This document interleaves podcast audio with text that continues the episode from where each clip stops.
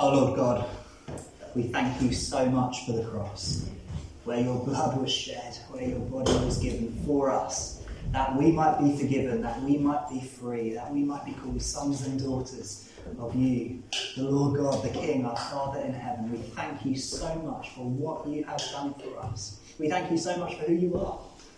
And we love to gather and to sing your praise. Lord, we pray as we read your word now that you would speak to us, that you would pour out your Holy Spirit, that you would bring challenge and encouragement and inspiration, Lord, and you would make us more Christ like. I pray for all the Christians who are here this morning, Lord, make them more Christ like today. May they walk closely following Jesus' footsteps, I pray. And Lord, I pray if there are any who do not know Jesus as Lord and Saviour, Lord, would you meet with them? Would you reveal yourself to them? That they might know the salvation, the good news of Christianity today, and have their life transformed for the better, entering into a glorious relationship with the living God who created all things. Lord, come and have your way in us, I pray. In Jesus' name, amen. amen.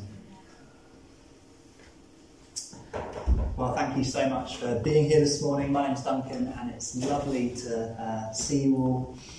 And we're continuing our Nehemiah sermon series together, and we're reading together um, Nehemiah chapter 10 this morning. I want to begin with a question How does God's forgiveness, His mercy, and His grace connect to God's call to be obedient to Him? If God forgives us our sin, and He does, everyone who puts their faith in Jesus Christ is forgiven today and forgiven for eternity. If God is a, is a forgiving God, if He's ready to forgive, as we preached from Nehemiah chapter 9 last week, then surely we can do whatever we want. We don't need to obey. We don't need to do what God says. We can, if God is a forgiving God, then we can do whatever we want. Obedience is unimportant and doesn't matter. In Romans 6, verse 1, Paul reaches this stage in his argument. The book of Romans is a declaration of the good news of Christianity. And in, in, Romans 6, Paul has outlined this good news of forgiveness, this good news of grace and mercy. And so he asks this question What shall we say then? Are we to continue in sin that grace may abound. You know, if this is true, if God forgives, if God is gracious, if God is ready to forgive all who call to Him for mercy, then shall we just continue in sin? And in fact, if we continue in sin, does that make God even more gracious as He continues to forgive us? Is there an incentive to sin in order that God's grace might abound? That's what Paul's asking at the beginning of Romans chapter 6. And I believe as we read Nehemiah chapter 10, we're going to begin to answer that question that Paul asked in the New Testament in Romans chapter 6. Is it that we can just go on in sin, or is there a connection between God's mercy and his call for us to obey how he instructs us? I just want to remind you, before I read uh, Nehemiah chapter 10, I want to remind you of what we spoke about last week. Last week we read Nehemiah 9, and um, the Levites in the city of Jerusalem tell the history of Israel. And as they tell the history of Israel, there's a repeating pattern over and over in Nehemiah chapter 9. They say, firstly, God has been good and faithful. He's loved us, He's cared for us, He's been, he's been our Father, He's given us everything we need. Because that's true, isn't it? God does. God is good to us. He gives us life, He preserves us, He gives us lots and lots of good gifts. That's the first stage of the cycle. The second stage of the cycle is that men and women are sinful and disobey God. In spite of God's faithfulness, we turn away and rebel. And then the third stage of the, of the pattern of the cycle is that God is gracious and merciful in spite of the rebellion of the Israelites. He keeps this nation alive, and the true, it's true of our life as well. God has been good to us, yet we have rebelled and been sinful and done things wrong. And yet God is ready to forgive, gracious and merciful, abounding in steadfast love towards us. And so, what I'm about to read to you in Nehemiah chapter 10 is a response to that story, a response to that history, to that way of looking at the world. So I'm going to read Nehemiah 9, verse 38, and then the whole of chapter 10 to us this morning. And the words are already on the screen. Thank you, Gareth. Brilliant job, mate. Um, let me read to you Nehemiah 9:38 and the whole chapter 10. Because of all of this, the whole history that's just been told. Because of all of this, we make a firm covenant in writing. On the sealed documents are the names of our princes, our Levites, and our priests. And another list of names. On the seals are the names of Nehemiah the governor, the son of Hachaliah, Zedekiah, Seraiah, Azariah, Jeremiah, Pashur, Amariah, Malchiah, Hattush, Shebaniah, Malluch, Harun, Meremoth, Obadiah, Daniel, Ginnethon, Baruch, Meshullam, Abijah, Mijamin, Maaziah, Bilgai, Shemaiah. These are the priests. And the Levites, Jeshua the son of Azaniah, Binnui the son of Henadad, Kadmiel and their brothers, Shebaniah, Hodiah, Kelita, Pelaiah, Hanan, Micah, Rehob, Hashabiah, Zaccur, Sherebiah, Shebaniah, Hodiah, Bani, Beninu, the chiefs of the people, Parosh, Pahathmoab, Elam, Zattu, Bani, Bunni, Azgad, Bebai, Adon, Ad, Adonijah, Bigvai, Adin, Ater, Hezekiah, Azzur, Hodiah, Hashum, Bezai,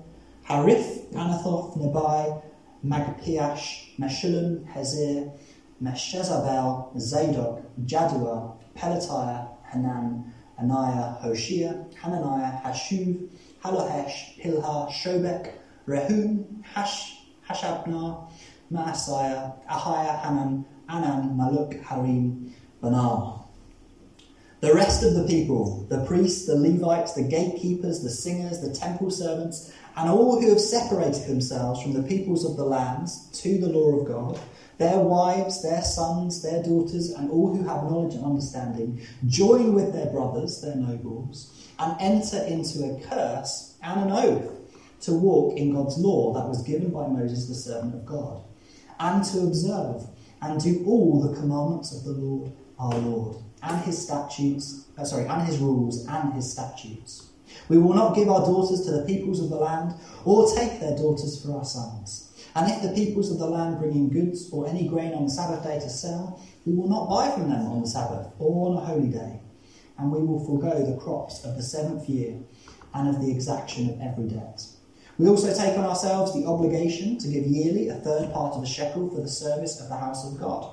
For the showbread, the regular grain offering, the regular burnt offering, the Sabbaths, the new moons, the appointed feasts, the holy things, and the sin offerings to make atonement for Israel, and for all the work of the house of our God. We, the priests, the Levites, and the people, have likewise cast lots for the wood offering, to bring it into the house of our God, according to our fathers' houses, at times appointed year by year to burn on the altar of the Lord our God, as it is written in the law. We bind ourselves to bring the first fruits of our ground and the first fruits of all fruit of every tree year by year to the house of the Lord. Also to bring to the house of our God, to the priests who minister in the house of our God, the firstborn of our sons and of our cattle, as it is written in the law, and the firstborn of our herds and of our flocks and to bring the first of our dough and our contributions, the fruit of every tree, the wine and the oil, to the priests, to the chambers of the house of our God, and to bring to the Levites the tithes from our ground. For it is written, The Levites who collect tithes in all our towns where we labour. And the priest, the son of Aaron, shall be with the Levites when the Levites receive the tithes. And the Levites shall bring up the tithe of the tithes to the house of our God, to the chambers of the storehouse, for the people of Israel and the sons of Levi shall bring the contribution of grain, wine, and oil to the chambers, where the vessels of the sanctuary are, as well as the priest who minister, and the gatekeepers and the singers. We will not neglect the house of our God. I think there's probably some of you thinking, where's he going to go with this passage this morning? I've got, I want to answer three questions this morning. Firstly, what's going on in chapter 10? What's happening? That's my first question. What's going on? Always a good question to ask when you're reading the Old Testament. The second question I want to answer is what in chapter 10 is distinctly Old Testament, Old Covenant? What is Jewish about chapter 10 rather than Christian? And we're going to talk about the Old Covenant and the New Covenant in that second section today. And finally, my third question is despite those differences between the Old and the New Covenants, what can Christians learn from this passage? What's helpful for us? And what can we learn together? So, what's going on? What's distinctly Old Covenant and Old Testament in this chapter? And what is helpful for new covenant Christians. And if you don't understand some of those words I've just used, hopefully you will by the time I have finished. So, firstly, what is going on in Nehemiah chapter 10? Well, the answer to that question is they are renewing the Mosaic covenant. They are renewing a covenant given by Moses in the book of Exodus. So, Exodus is the second book of the Bible after Genesis. And in Exodus, God rescues the nation of Israel out of Egypt. And he says to them, I'm going to lead you into the promised land. And then at Mount Sinai, God meets with the people of Israel. There's fire and there's smoke upon the mountainside, and the people are kind of slightly scared, slightly terrified at this amazing apparition, this amazing appearance of God in the fire and the smoke around Mount Sinai. And Moses alone goes into the smoke and the fire on the mountain to receive the law, to receive the covenant. Part of that law that he receives is the Ten Commandments, but there's lots more in it as well. And the book of Exodus outlines what the law says, what the Mosaic covenant says. That word covenant is a, is a promise, is a contract between God and people. How should people relate to God? How will God relate to the people? It's a promise and a contract between the people of God, Israel, and God Himself. In Deuteronomy, the fifth book of the Old Testament, just before the Israelites go into the promised land, Moses stands and repeats, reminds them of the laws that they have been given as a nation. And what he says in Deuteronomy, what God says through Moses in Deuteronomy, is if you obey the laws in this covenant, it will go well with you in the land. But if you disobey the laws in this covenant, the law will become a curse to you. There will be punishments upon you. Foreign nations will come and invade and conquer you. You will be punished for disobeying the laws in the Mosaic covenant. And of course, that is exactly what's happening, that second option. The Israelites have been disobedient they have rejected God. They've gone after idols. They've worshipped statues. They've, um, they've forgotten God, forgotten to give Him any prayer or any thanksgiving. They haven't offered the sacrifices that the Old Covenant law commanded them to make. They haven't obeyed the commands over and over. They're disobedient and they rebel against God. And for that reason, foreign nations come in and invade and conquer the nation of Israel. There is a reason why at the start of the book of Nehemiah, Nehemiah is in Susa, which is a citadel of Persia. He's been taken into exile. Now, if you remember, uh, a few weeks ago, many weeks ago, at the beginning of the book, Nehemiah is the cupbearer to the king of Persia in Susa. He is in exile, and the reason he's there is because the nation of Israel broke the covenant, and because they were disobedient, God, as he promised, as he said, brought upon them this punishment and took them into exile in foreign nations. There's a reason why, at the beginning of the book of Nehemiah, the wall needs rebuilding. And the reason the wall needs rebuilding is because the city of Jerusalem has been conquered by foreign invaders. They have disobeyed, and God has brought upon them the, the curse and the punishment that He said would always fall upon those who break this covenant given by Moses.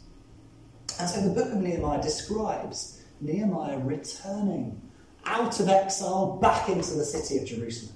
The book of Nehemiah describes them rebuilding the wall that has been knocked down. And finally, here in chapter 10, we find a recommitment to the law that was given. Do you see, this is a book of restoration.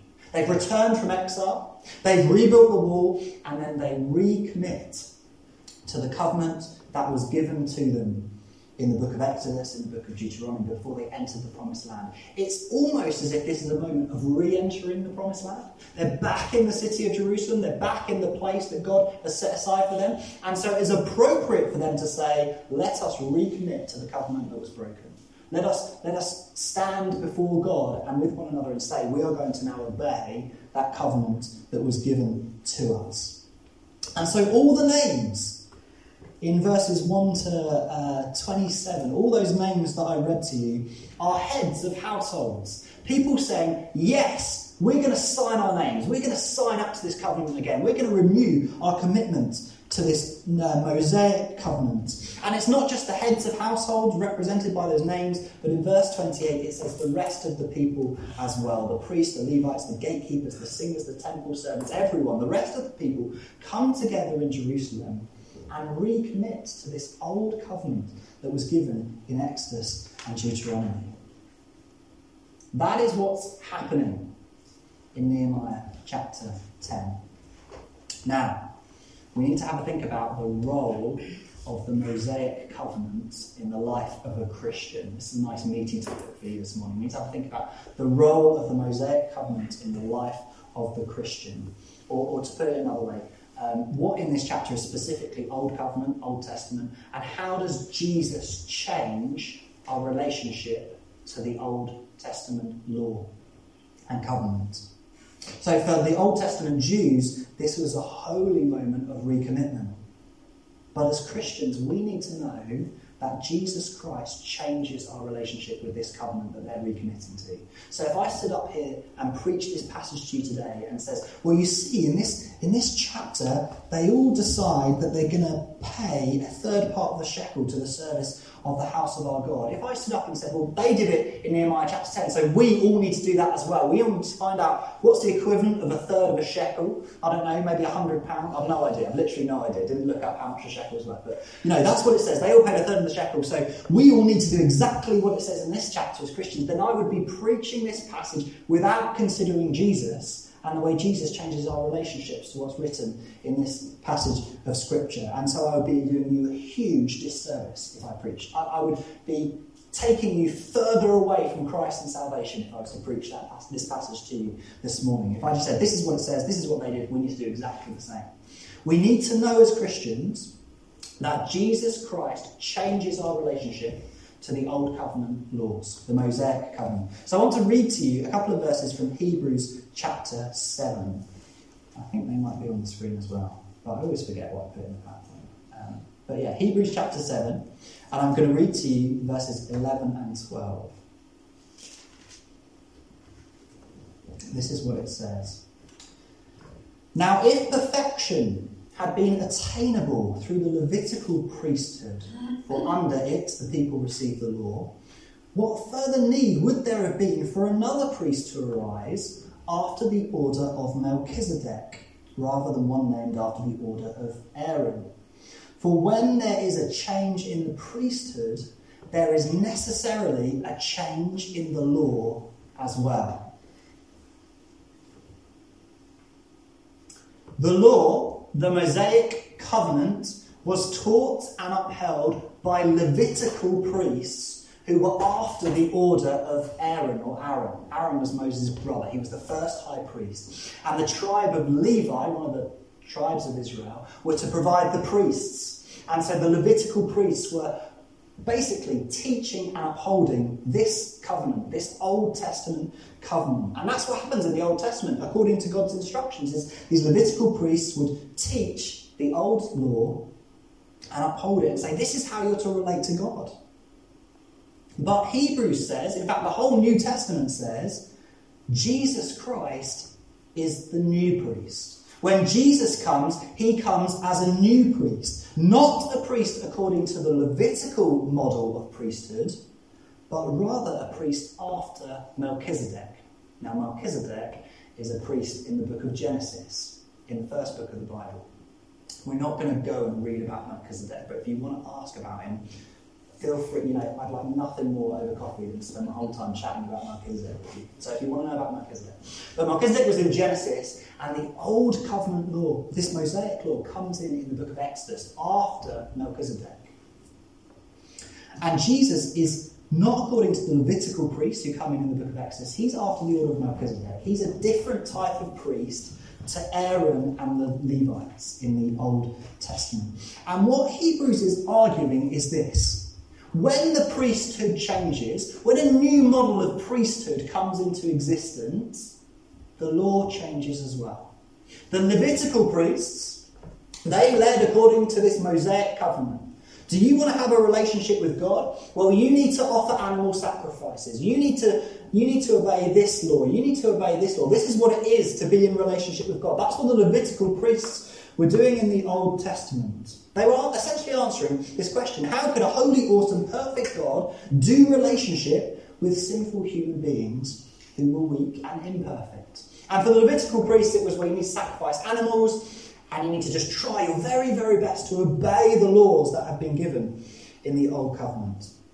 And one of the main points of the book of Hebrews is that it wasn't just the priests telling the people they were sinful and needed to offer animal sacrifices, the priests themselves were sinful as well. So the priests were acting as a mediator between God and man, and they were saying to the people, You guys have sinned, you guys have done things wrong, you guys have broken the law, so you need to sacrifice animals in order to come into a relationship with God. But it's not just you, we've messed up too, so we need to sacrifice animals for ourselves as well in order that we could come and have a relationship with a holy, perfect God. And so this old covenant, this is this was the system. The Levitical priests giving reading the commandments of God, telling people to sacrifice animals when they messed up the commandments of God.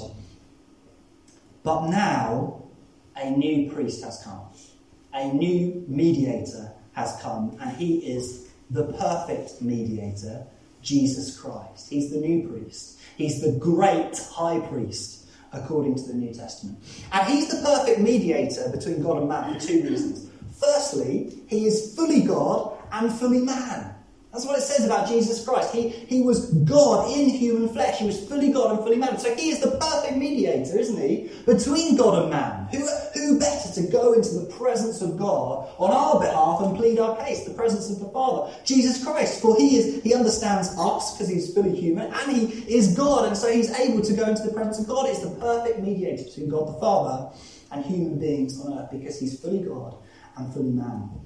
But more than that, Second reason he's the perfect mediator is because he himself was sinless. He didn't need to sacrifice animals on his behalf. He'd never done, he'd never done anything wrong, and therefore he truly was able, uh, in his own righteousness, to stand before the Father, to be in the presence of a perfect and holy God. Do you see? He is the perfect mediator between God and man, Jesus Christ.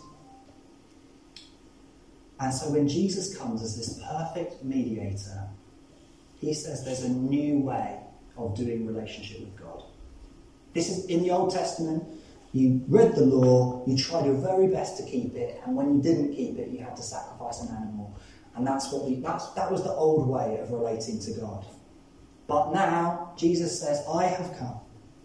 I am the perfect mediator between God and man, and I am the sinless Saviour the one who died on the cross, the one who gave himself as a sacrifice. He doesn't take an animal and sacrifice an animal in order to enter the presence. No, he gives himself as the perfect, infinite sacrifice on behalf of all who would put their faith in Jesus. And so everyone who puts their faith in Jesus Christ is forgiven the things they've done wrong. They no longer need to sacrifice animals to come into the presence of God. No, Jesus has given himself as the sacrifice that people might become into his presence. And this is, this is what's called the new covenant. It's called the new covenant of grace. It's a covenant of mercy where your sins are forgiven, and because your sins are forgiven, you live as a child of God, son or daughter of God forever, eternally.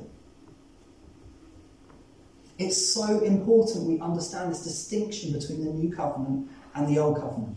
The old covenant was about work and earning. I do righteous work and I earn the blessing of God.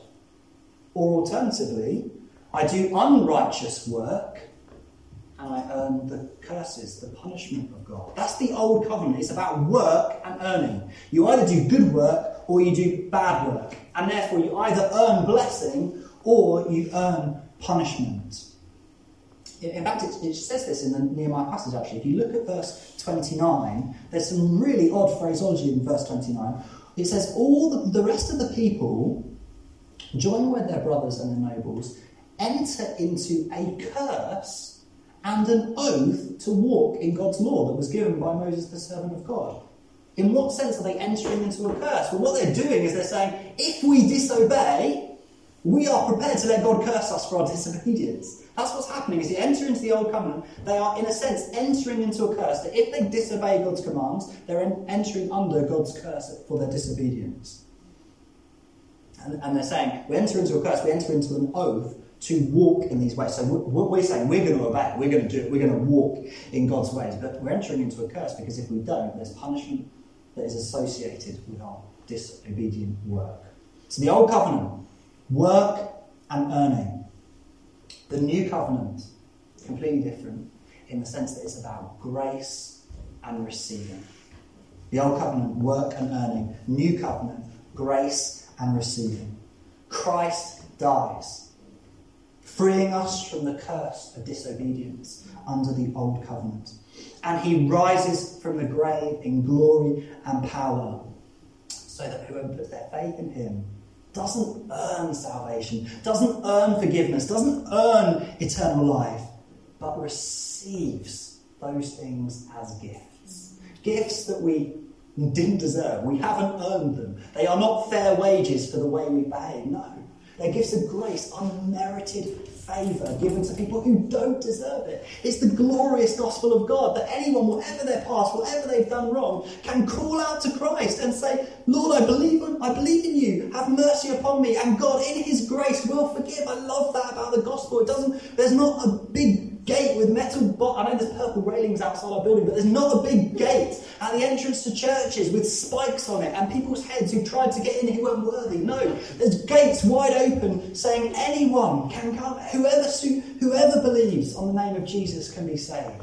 It's about grace. It's not about who you are or what you've done. It's not about what you've earned in life. It's simply about receiving a gift. That is the new covenant, which we love and rejoice and celebrate. We don't earn, we receive because of what Jesus did for us. In, Jesus earns on our behalf. And what Jesus has earned, he gives to us as a gift of grace. Praise be to Christ, our Lord and Saviour. I'm so glad I don't live under the old covenant, the Mosaic covenant, but rather live under this new covenant of grace and receiving. But because we live under this new covenant, when we read, when we read Nehemiah chapter 10, we have to be careful to read it as a Christian rather than as someone under the old covenant. And so there are a few examples in this passage of things that we read. There's things for us to learn as Christians, but we don't just read and go, oh, yes, that's what we need to do as well. Because there's old covenant things in this passage. We need to read with wisdom and discernment to understand what applies, what is helpful for a new covenant Christian, and what's actually something that belongs to the old covenant. So I want to give you a few examples in the passage of things that belong to the old covenant. So, firstly, have a look at verse 29. In the old covenant, believers must walk in God's law given by Moses. When an old covenant Jew says, How should I live? Well, the answer is to go, what does the law say? Because I'm under the law.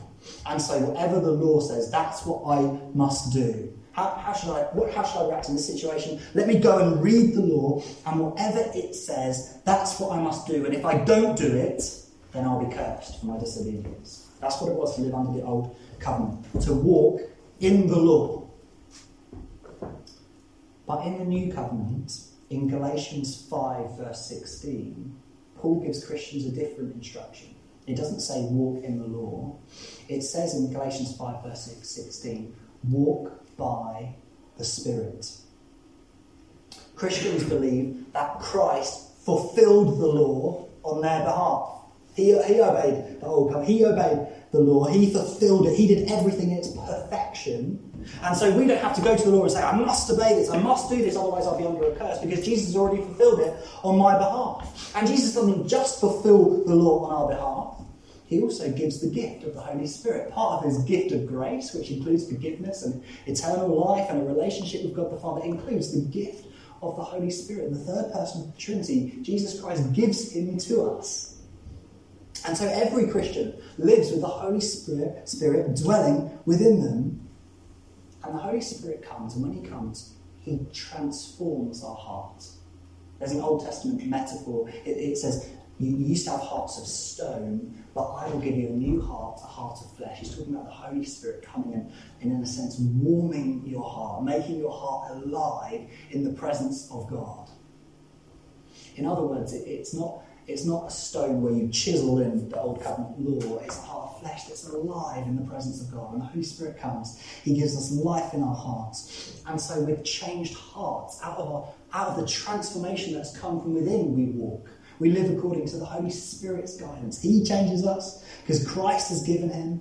And then we walk by the Spirit. We walk in the power of the Spirit. Do you see how this is, there's a difference to that? What, one says, What's the law saying? Oh, I must do it. I must try really hard. The other says, Holy Spirit is in me and He's changed me, He's transformed me, and, and Jesus has saved me. And, and now I'm going to walk according to the Holy Spirit's guidance. So that's one difference. We don't walk in the law, we walk by the Spirit in the new covenant. So that's one thing in, in Nehemiah 10 that we need to read differently as Christians. Secondly, um, I've already mentioned this, but have a look at verse 32, where the people in Jerusalem say, We also take on ourselves the obligation to give yearly a third part of the shekel for the service of the house of our God. Do you see how that verse is just a membership fee? Hmm. It's like if you want to come and worship at the temple, you got to pay a fee, uh, and that's that's how it is. That we ta- and they, the people go, we're going, we're entering into this whole covenant, we're entering into this law, we're taking upon ourselves this membership fee that we have to pay yearly. If you keep reading through the passage in verse 38, they start talking about tithes. And the Hebrew word tithe just means a tenth. That's literally what it means in Hebrew, just a tenth. And, and so in this passage, in this moment, the people are taking upon themselves an obligation to pay the third of a shekel as a membership fee every year, and they're taking upon themselves an obligation to give 10% of everything they grow and all the animals they rear and, and everything they have. They're, they're taking upon themselves an obligation to give 10%. They are under the law, they must do that. The New Testament doesn't say you're under a command to give 10% of your income. The New Testament says you're called to be generous people living by the Holy Spirit who is within you, and therefore you are called to give cheerfully and generously whatever you have decided in your heart to give. So there's one way of living, which is I am under this obligation, I must give 10%, I must give a third of the shekel every year. And there's another way of living in the new covenant, filled with the Holy Spirit. The Holy Spirit's changing me, giving me a desire to help others who are less well off than me, giving me a desire to fund the mission of the gospel that people would go out and declare. And so I'm going to give cheerfully. I'm going, whatever I've decided in my heart, I'm not under a command telling me exactly how much I should give. I'm filled with the Spirit to be generous with that which I have. And so some people, because of their circumstances, are able to give way more than 10% and be really generous, and others are in different circumstances and give less. And that's fine because we, it's about our heart attitude, it's about our cheerfulness and our, our desire to be generous. It's about our heart attitude rather than the actual amount that we're giving compared to our income. We are not under a law to give tithes, to give 10%, but we are called to be filled with the Holy Spirit and generous with the money that we receive. And so we, we shouldn't read verse 32 and verse 38 and go, all right, okay, we need to give a third of the shekel, we need to give 10% of our income. No, we should, we should read it and say, how is this different in the new covenant? How does this change when Christ comes? We must read Nehemiah 10 as new covenant Christians, rejoicing in Jesus, who has saved us by grace. We must understand that some of this passage belongs to the old covenant.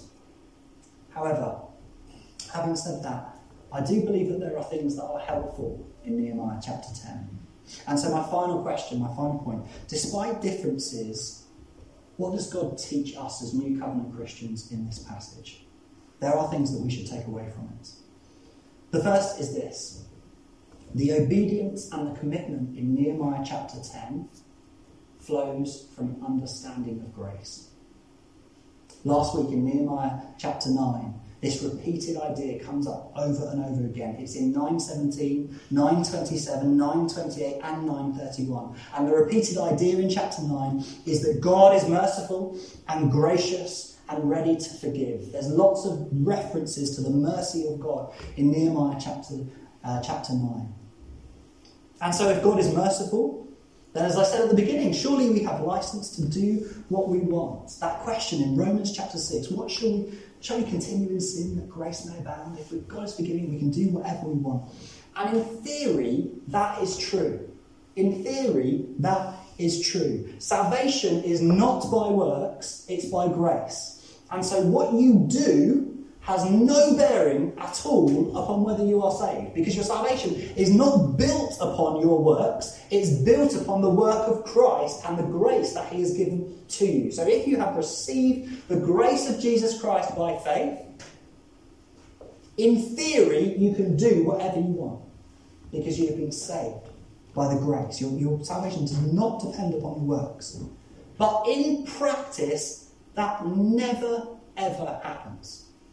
In practice, that never ever. So, in theory, yes, do whatever you want. Doesn't matter because your salvation does not depend on what you do at all.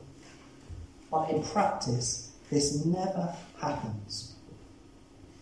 Because what happens when you receive the grace of Jesus Christ? You're filled with the Holy Spirit, and He transforms who you are. He transforms your desires. He transforms the way you live. He starts to change your life.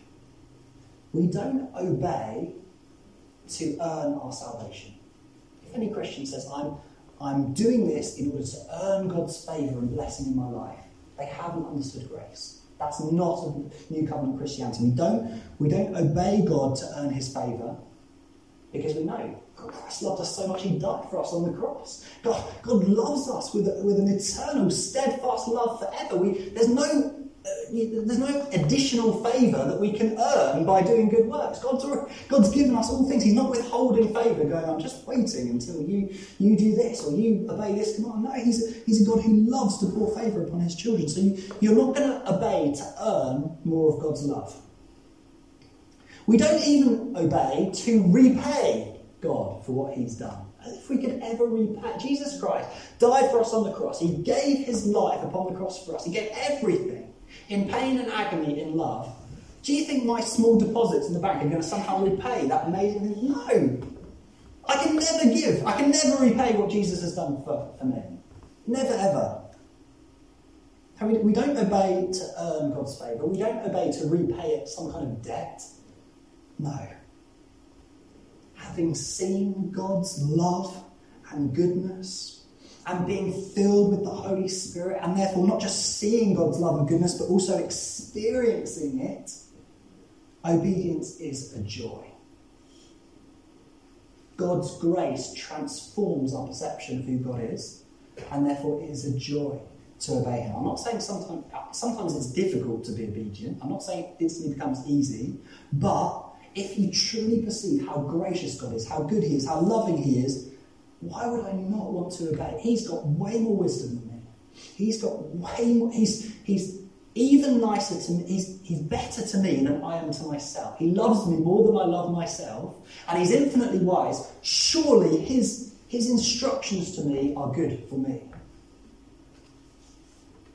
And so, as our perception of God is transformed, it becomes a joy to obey. And so, grace flows into obedience. There's a connection between the two. There isn't a person who has received the grace of Christ who just does whatever, just goes on living however they want with no change in their life. That person does not exist. Theoretically, perhaps possible, but in practice, never existing.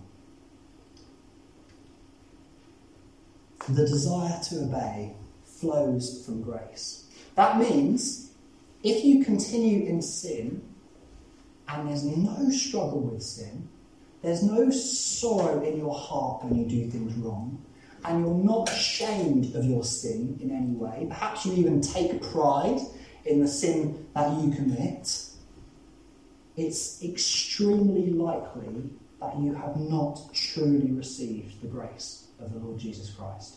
If you continue in sin with no struggle, no sorrow, no shame at the things you're doing wrong, even though you know they're wrong, then it's extremely likely, definite, perhaps definite. Okay. Uh, I'll stick with extremely likely for now. It's extremely likely that you have not received the grace of our Lord Jesus Christ. But if you struggle with sin, it's not like instantly you stop doing things wrong when you become a Christian. But if you, you do sin, but you, you struggle with it, you hate sin. You really don't like it in your life. And you confess it when you do things wrong. And you repent. You have moments where you go, Lord, I can't believe I did that. I'm so sorry. I, just, I thank you for your mercy. Thank you for forgiveness. I know that that sin does not affect my relationship with you. And yet, I, I do hate the fact that I, I didn't pray for 24 hour. I didn't, I didn't read my Bible. I, I, I lied about that thing, or I did something so selfish and full of pride. If you struggle with sin, you hate it, you confess it, you repent from it, that desire to obey God is from the Holy Spirit within your heart. And it's extremely likely that you have truly received God's grace through the sacrifice of Jesus Christ.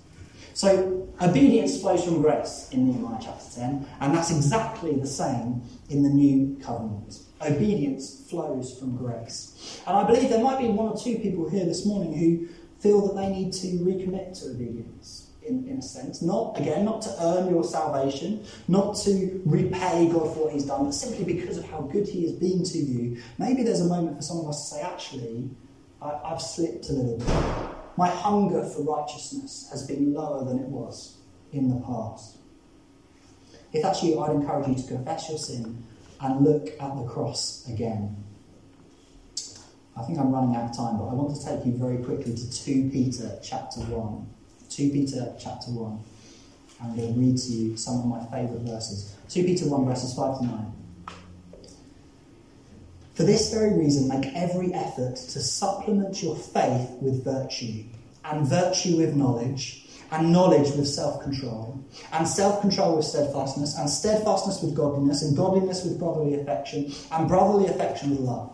For if these qualities are yours in increasing and are increasing, they keep you from being ineffective or unfruitful in the knowledge of our Lord Jesus Christ. For whoever lacks these qualities is so short sighted that he is blind, having forgotten that he was cleansed from his former sins. We're to add to our faith virtue. We're to add to our faith knowledge and self-control and steadfastness and brotherly affection and love. We're, essentially, we're to grow in obedience, to grow in Christlikeness. But if we're not adding those things to our lives, then the verse says that we've forgotten that we were cleansed from our former sins. And so the implication of that verse is if you're drifting into ungodliness and a lack of virtue and a lack of brotherly love, remember that Jesus died for you on the cross and that you were cleansed from your former sins because that focus upon what Christ has done will help you grow in virtue and steadfastness and knowledge and brotherly affection and love. In other words, the cross of Christ is not something that you think about once, become a Christian, and go on the rest of your life. No, it's something you come back to over and over again because seeing the grace of God upon the cross, in the love of Christ upon the cross, is a way to fuel and fire you up to live virtuous, godly, faith filled, steadfast, brother, like love filled lives. If you want to grow in virtue and righteousness, if you want to grow in obedience, Remember that Jesus died for you. Remember that you were cleansed from your former sin. Remember mercy to progress in virtue. So if you're saying, if you're someone here and you go, i think I need to recommit to obedience, I've been slipping, I've been, I've been fading into ungodliness, fix your eyes upon Jesus upon the cross. Remember that he cleansed you from your sin. Remember mercy to progress in virtue.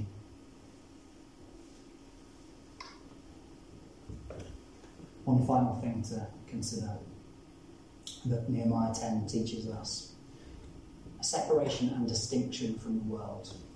In verse 28, it says, All who separated themselves from the peoples of the land. And in verse 30, it says, We will not give our daughters to the people of the land, we will take our daughters for our sons. There's this very clear idea in Nehemiah 10 that the people of God are distinct from everybody else.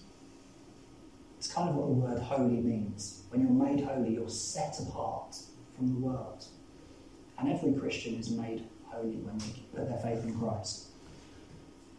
There's an encouragement to be set apart for God, which means that your life of obedience should look different from those who have not put their faith in Jesus.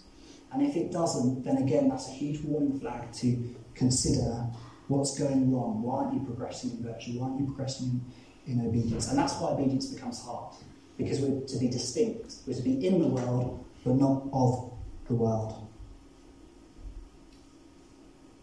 Um, there's a point about marriage that um, I will make quickly. Sorry about this, but I just think it's important to, to speak about this. In verse 30, in the part of the Old Covenant, the people are told not to marry outside of God's people.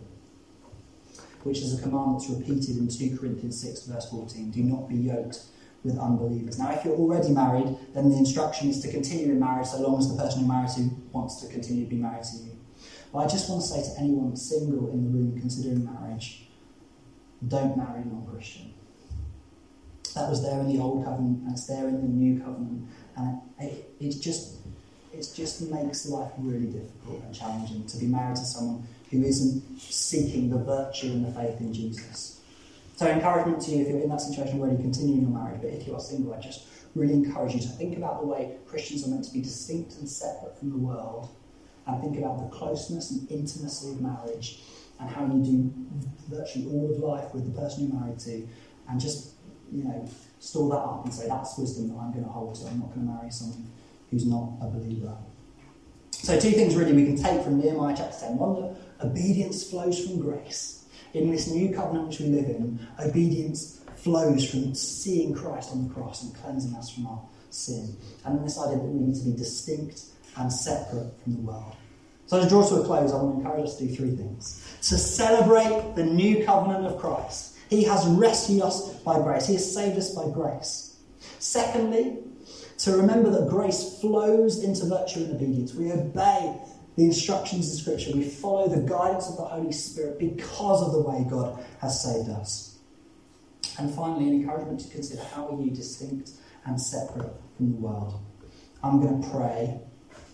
Um, I'm just seeing whether we've got time for another song where I've run over my time. But no, okay, I feel like I've run over my time. Let's, uh, let's pray to finish our service. Why don't we stand and um, I'll pray for us.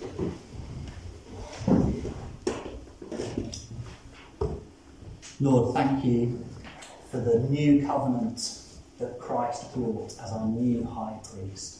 That we are saved by grace. We don't earn our salvation, we don't earn your favour, but you rescue us and give us forgiveness, eternal life, the gift of the Holy Spirit. Yeah, and we just receive it. Lord, I pray that each of us would remember that today. And there be maybe there may be even people watching online or here this morning who need to receive those gifts for the very first time. Lord, rescue them, we pray, by the power of the Holy Spirit. May they put their faith in Jesus now and believe in Him for eternity.